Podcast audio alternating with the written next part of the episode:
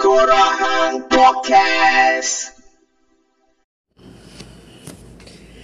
Woo! Selamat datang di Korang Podcast. Welcome back to your favorite lo-fi podcast with me Hadri Shah and this is episode 85. Reformasi, reformasi.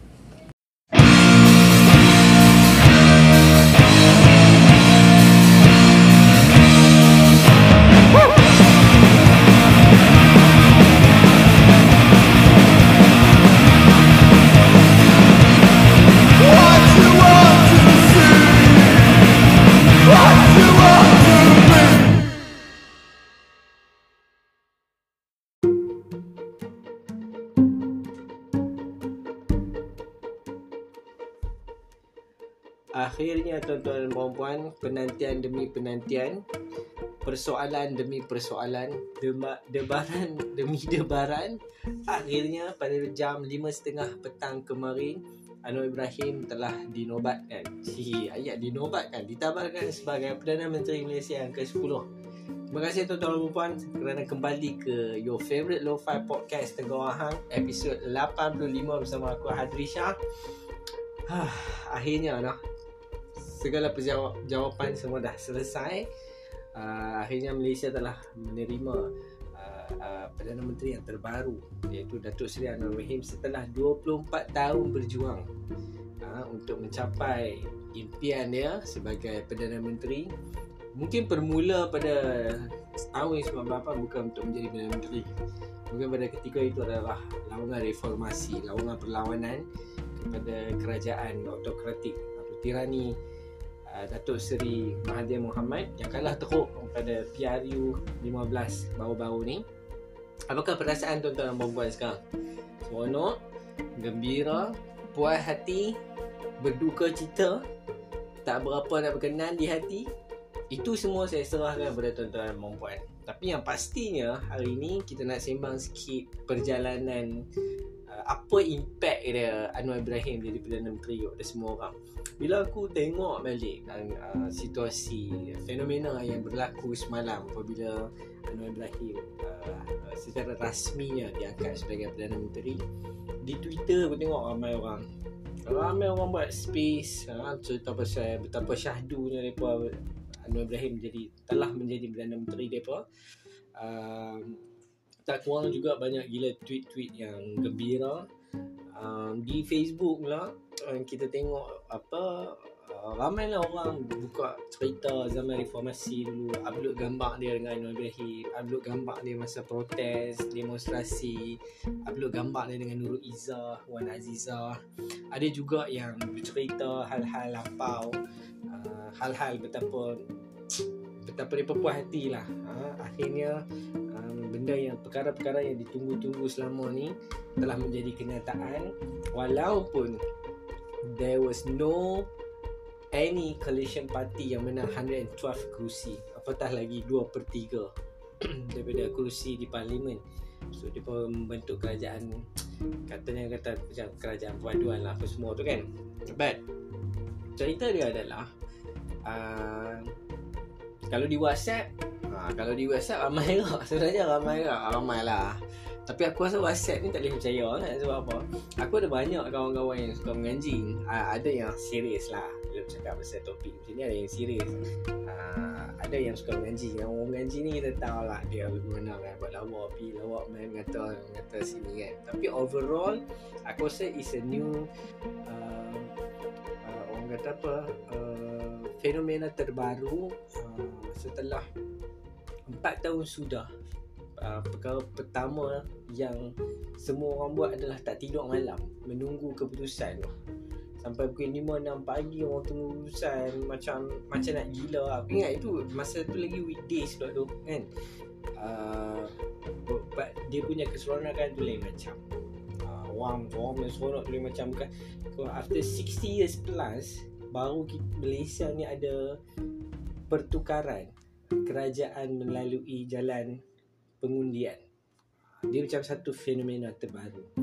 Tapi apabila berlakunya uh, pilihan raya baru-baru ni Anwar Ibrahim dah berjaya menjadi Perdana Menteri dia juga ada satu fenomena baru sebab kita pun tengah bercakap pasal kerajaan perpaduan lah kerajaan minoriti lah tak cukup seat lah numbers lah siapa nak kena apa berkompromi dengan siapa apa semua kan. Aku rasa Malaysia menuju satu uh, ke, ke arah yang baru lah. Dari segi ni lah. Kita bela- kita macam kita belajar untuk oh lepas ni apa? Kalau tak tak cukup kerusi apa? Sebab sebelum ni 60 tahun sudah kebanyakannya aku rasa sebelum PRU 13 PRU sebelum-sebelum ni kebanyakannya BN menang mudah. Semua macam tak ada tak ada apa tak ada saingan langsung kan. Jadi bila orang kata demokrasi tu berkembang mungkin dari segi aspek ni lah ha, kita tak boleh nafikan yang sebenarnya ada banyak sebenarnya uh, bukan peningkatan aku nak kata banyak perkembangan things yang develop yang kita sebenarnya tak tahu. Sebab kita lambat nak tukar kerajaan. Gila babi tahun 2018 pun tukar kerajaan tu pun tahan 2, 2 bulan lepas tu dah jadi macam-macam tukar pergi tukar main dua Perdana Menteri lepas tu dah PRU naik pula uh, Anwar Ibrahim kan. Uh, dan apabila Anwar Ibrahim jadi Perdana Menteri ni aku boleh saksikan sebenarnya ramai orang suka mengimbau uh, kenangan atau nostalgia lalu sebelum Anwar Ibrahim ni naik jadi Perdana Menteri sebab apa? Mungkin orang ini seperti aku anak-anak yang membesar di zaman tahun 98 aku 98 masa tu aku umur 13 uh, kita melalui pengalaman ni secara tak langsung. Sama ada hang menyokong atau tidak sama ada hang uh, mengambil bahagian atau tak mengambil bahagian Hang membesar dalam zaman orang berteriak reformasi. Hang membesar melihat polis FRU uh, Berada di dataran mereka. Hang melihat uh, pergolakan. Hang melihat perlawanan yang tercetus setelah Anwar Ibrahim uh, disingkirkan daripada pentadbiran negara. Dan kemudiannya naik turun mahkamah masuk penjara sampai 11 tahun aku tengok ramai aku selalu tengok orang macam bapak aku golong-golongan ni. Dia pun seronok sebab 24 tahun dia tunggu. 24 tahun dia semangat reformasi dia tu aku boleh bayang masa tu bapak aku umur 40 uh, dia punya semangat reformasi dia. Tak pi dengan kawan-kawan. Aku rasa dia pi dengan kawan tapi dia bawa aku pi ceramah reformasi kami berdua. Aku pernah cerita kan dalam uh, kisah-kisah PRU dulu dia bawa aku pergi tengok kempen dan sebagainya ceramah. Dia adalah orang yang, yang orang yang dalam era reformasi. Dan aku rasa uh, kebanyakan orang yang kemudiannya macam generasi aku yang kemudiannya kan dia ada fasa masa reformasi pada satu masa tu dia vacuum macam tenang. Dia jadi balik setelah ada mungkin ada protes yang melibatkan apa PPIM PPIM atau protes uh, yang apa orang panggil tu uh, yang dia protes dengan Isa Masaid tu. Uh, penggunaan bahasa Inggeris dalam sains dan matematik. Tak silap aku 2009 macam tu. Kemudian ada bersih siri-siri bersih. Kemudian ada selang-seli lah. Hari masa tu hari pekerja pun macam semangat gila. Kan ada himpunan sejuta umat lah. Apa benda demo semua ada. Semua jadi generasi selepas tu memang bergelumang dalam keadaan uh, demonstrasi. Tunjuk rasa. Dataran merdeka tu orang dah tak takut lah pergi untuk untuk apa meluahkan rasa tak puas hati uh, dan orang-orang yang melihat Anwar Ibrahim menang ni semuanya rasa macam itu sebahagian daripada sokongan mereka kepada Anwar Ibrahim. Tak kisahlah orang tu sekarang pendirian politik dia macam mana. Dan aku rasa ada juga bahagian-bahagian ni yang sebenarnya bila melalui pengalaman yang macam ni contoh macam kita berada di zaman reformasi dulu. Kan perkara macam militan tau macam radikal macam aku bapak aku olik buku 50 dalil kenapa Anwar Ibrahim tak boleh jadi PM tu pun macam macam senyap-senyap kan tau. Ada dua balik CD apa semua macam senyap-senyap. Jadi hang tak boleh ni sangat. Apa hang tak boleh beria sangat. Keadaan tu ada macam tu dan bila jadi ber, bersih uh, bersih satu bersih dua orang tak boleh keju kuning. Faham tak? Dan dalam bahagian tu dalam proses tu kita mungkin mungkin pada mulanya aku, ini pendapat aku aku observe, apa yang aku observe lah. Mungkin pada pada mulanya zaman reformasi tu orang mengambil bahagian. Kalau mengambil bahagian disebabkan sebab dia rasa dia untuk mempertahankan Ibrahim aku rasa itu. Itu satu lah. Dan kemudiannya lama kelamaan pendiri pendirian politik ni ber apa orang kata apa? Ber, berkesinambungan. Dia dia bergolak dan dia berkembang. Um, dan aku selalu tertanya apa akan jadi sebenarnya kalau seben, kalau tahun 98 tu tak pernah berlaku? Maksudnya Anwar Ibrahim tak ditendang Mahathir uh, dalam pentadbiran negara. Apa berlaku? Mungkin Anwar Ibrahim seorang yang UMNO BN lagi. Mungkin dia tak tahu. Mungkin dia bergolak mungkin dia keluar parti masuk parti lain dan sebagainya. Tapi tak. Tapi keadaan tu tak macam ni. Jadi tahun 98 tu macam aku sembang dengan kawan aku Yasir. Dia adalah satu zaman yang mendidik kesedaran politik. Dan mendidik kesedaran politik ni yang aku cakap tadi mungkin zaman reformasi kita mempertahankan sosok Anwar Ibrahim tu. Tapi selama kelamaan anak-anak muda yang dah meningkat remaja, meningkat dewasa. Pun tengok, pun tertarik dengan perlawanan tu. Tapi lepasnya ideologi pun pegang sekarang mungkin berbeza. Ada mungkin yang jadi komunis sekarang. Mungkin ada yang ideologi Marxism. Ada mungkin yang socialist ada mungkin yang Marxism. Ada mungkin yang liberal liberalis ada mungkin juga orang yang anarkis. Atau mungkin ada masih ada orang yang menjadi moderate.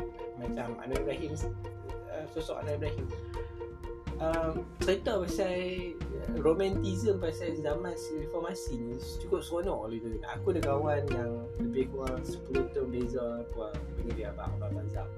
Dia saya cerita macam mana dia dulu. Masa tu dia umur dalam 20 lebih.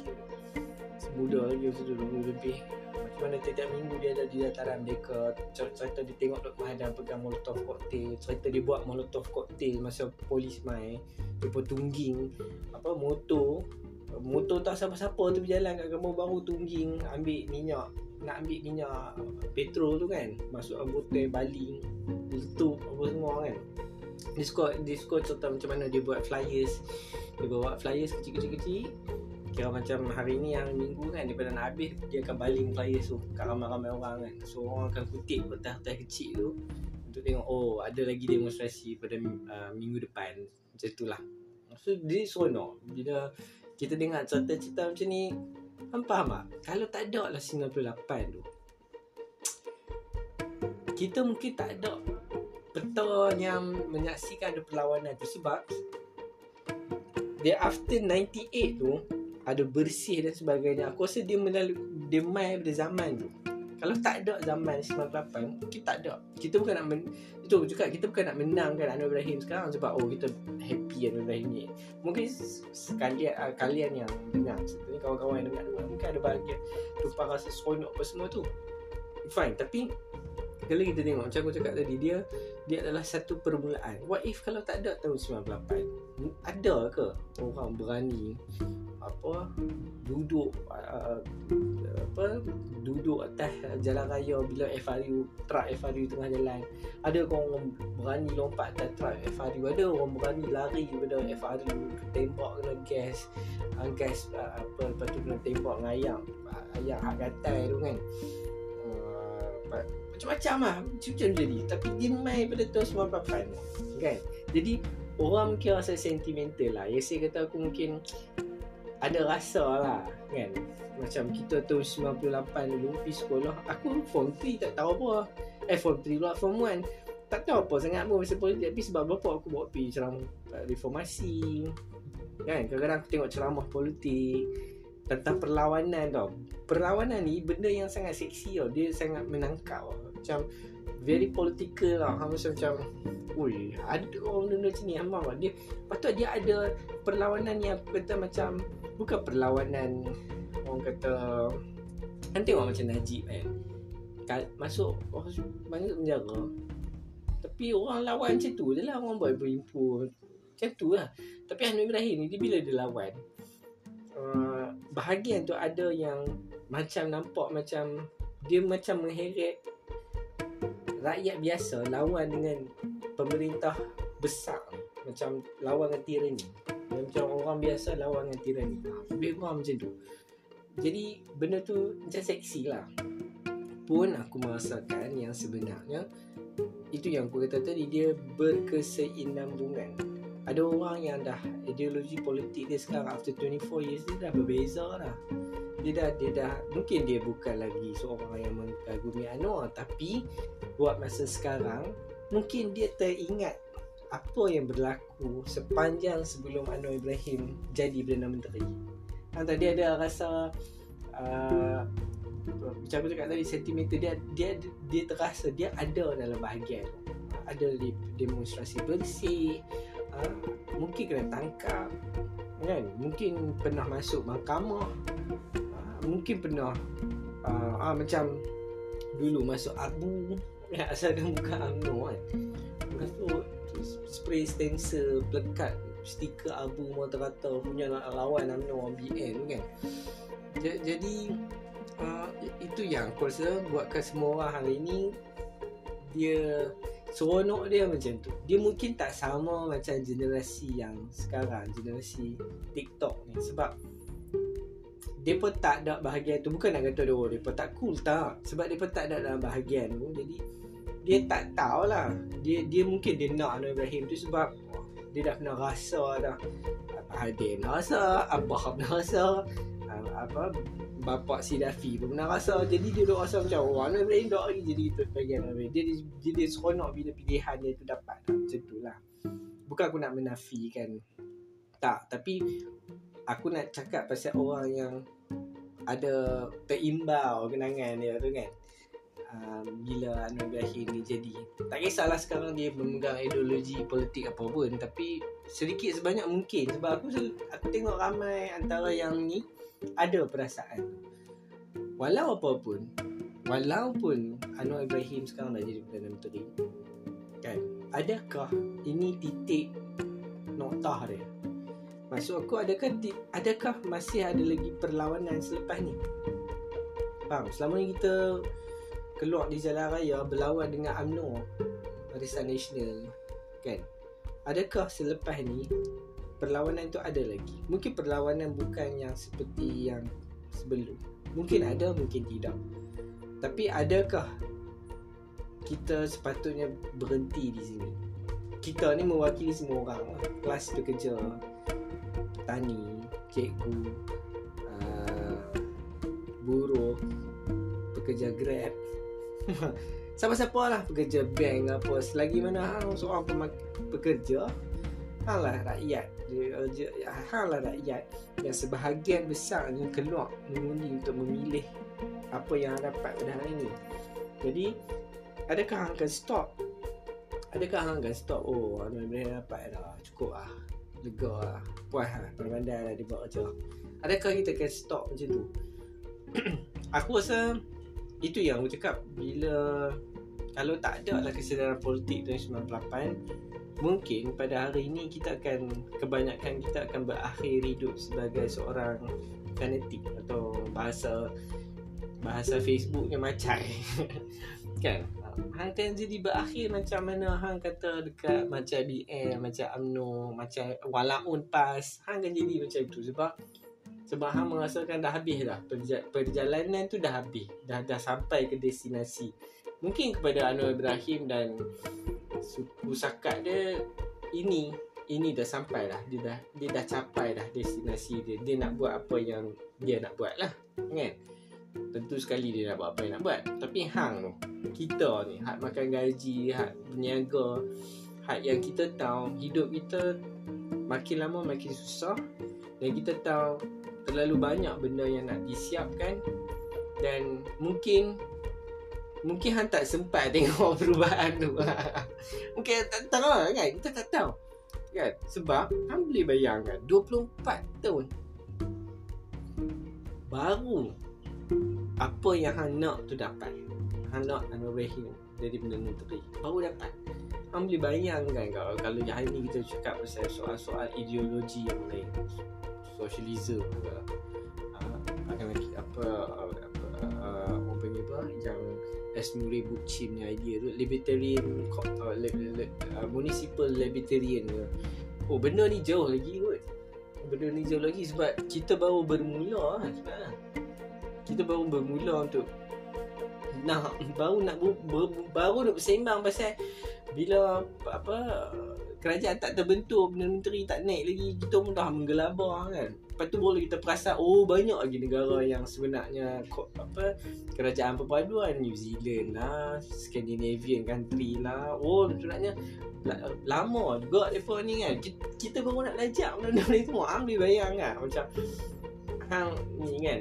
Uh, apa uh, hang fikir macam oh sekarang nak kawan dengan BN semua kan. Bagi aku senang ya. Orang yang idealis dia mungkin tak boleh menerima. Aku tak boleh menerima tentang macam mana Ahang boleh bersongkongkol. Tak kan Ahang nak kerajaan perpaduan tak Sebab kita mungkin kita, kita orang luar yang kita faham, kita pegang pada pendirian ni tau. Tapi dalam real politik ni tak begitu. That's why That's why orang-orang yang macam itu aku tengok Orang yang pakatan punya fan gila babi ni Hari-hari duk maki Zahid Amidi Hari-hari duk maki Semua orang nak UMNO BN ni Tetapi akhirnya Dia meromantismkan Di Twitter Yang oh Sekarang kita memang perlukan sokongan eh, Daripada BN Untuk menubuhkan kerajaan Dan mengangkat Anwar Ibrahim Sebab apa? Sebab BN less evil daripada PN Pula dah kan? Benda-benda macam ni aku rasa orang yang idealis Dia tak boleh. Orang yang realis Orang yang Orang yang Apa apa Orang yang That's why aku kata kalau orang yang macam Seorang anarkis Ataupun seorang sosialis Atau seorang komunis dekat Dia mungkin tak melihat benda ni Sebab dia pun ada Dia pun ada idea Dia, pun ada idea pun sendiri Even kalau aku cerita pasal zaman uh, Rusia punya revolusi anarkism uh, so pendukung-pendukung anarkis pun tak bersetuju dengan uh, pentadbiran komunis pada masa tu. Uh, dia lebih kurang macam tu. Orang tak boleh nak terima macam apa uh, dia ni kan? Benda apa ni kan? Sebab sebab kalau hang fikir balik benda ni bila satu kata lah satu ketika dulu eh, satu ketika nanti tiba-tiba Anwar tak perform. PH tak perform lah mengarut lah lima tahun lagi 2027 Hang tengok BM banyak ada. BM pula macam perform. Jadi adakah Hang akan mengundi BM Sama-sama itu tunggu tahun 2027 nanti. Sebab Sebab Hang rasa demokrasi tu macam tu. Sebab kebanyakan kita rasa oh, Kita di sini. Tapi adakah kita akan pilih PN Sekiranya dia perform Ini soalan yang agak besar agak soalan dia ni Kan? Jadi aku fikir buat masa sekarang ni kalau kita letak tepi apa segi pegangan ideologi yang kita ada dalam ini? Kita masuk ke dalam real politik ni. Aku ingin mengakhiri dengan persoalan dia ada kalau lah Anwar Ibrahim ni tak perform ha, dan dia banyak benda yang dia tak siapkan dan tak jelaskan adakah hang akan menurut saja? Sebab hang bergembira sangat sebab kita bergembira sangat macam kemenangan ni ada sokong cek kemenangan rakyat. Adakah ini sebenarnya kemenangan rakyat? Kemenangan rakyat ini sebenarnya adalah kalau dia kata dia bos, dia memang betul-betul bos. Kalau dia sekadar kata bos lima tahun sekali, untuk seharian yang dia keluar mengundi, dia adalah bos. Itu adalah satu subjek yang memerlukan discussion yang lebih besar.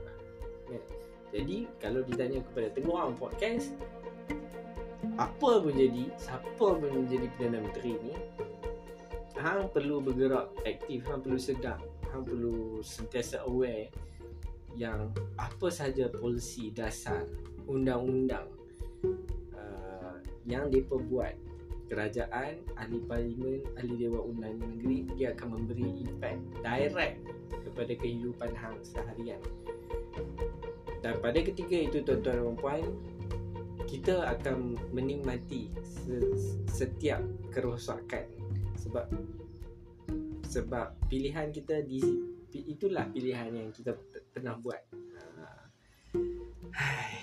Tengah hari rembang ni sembang. Gila babi juga kan. Jadi, setakat itu sahajalah Tengok Orang Podcast pada minggu ini. Terima kasih kerana mendengar. Doakan supaya kita mencapai misi kita 100 episod pada tahun ini pada 31 Disember 2022. Love your family, love your friends, die laughing, tinggalkan bullshit, dengarkan the real shit, Tengok Ham Podcast for life. Woo!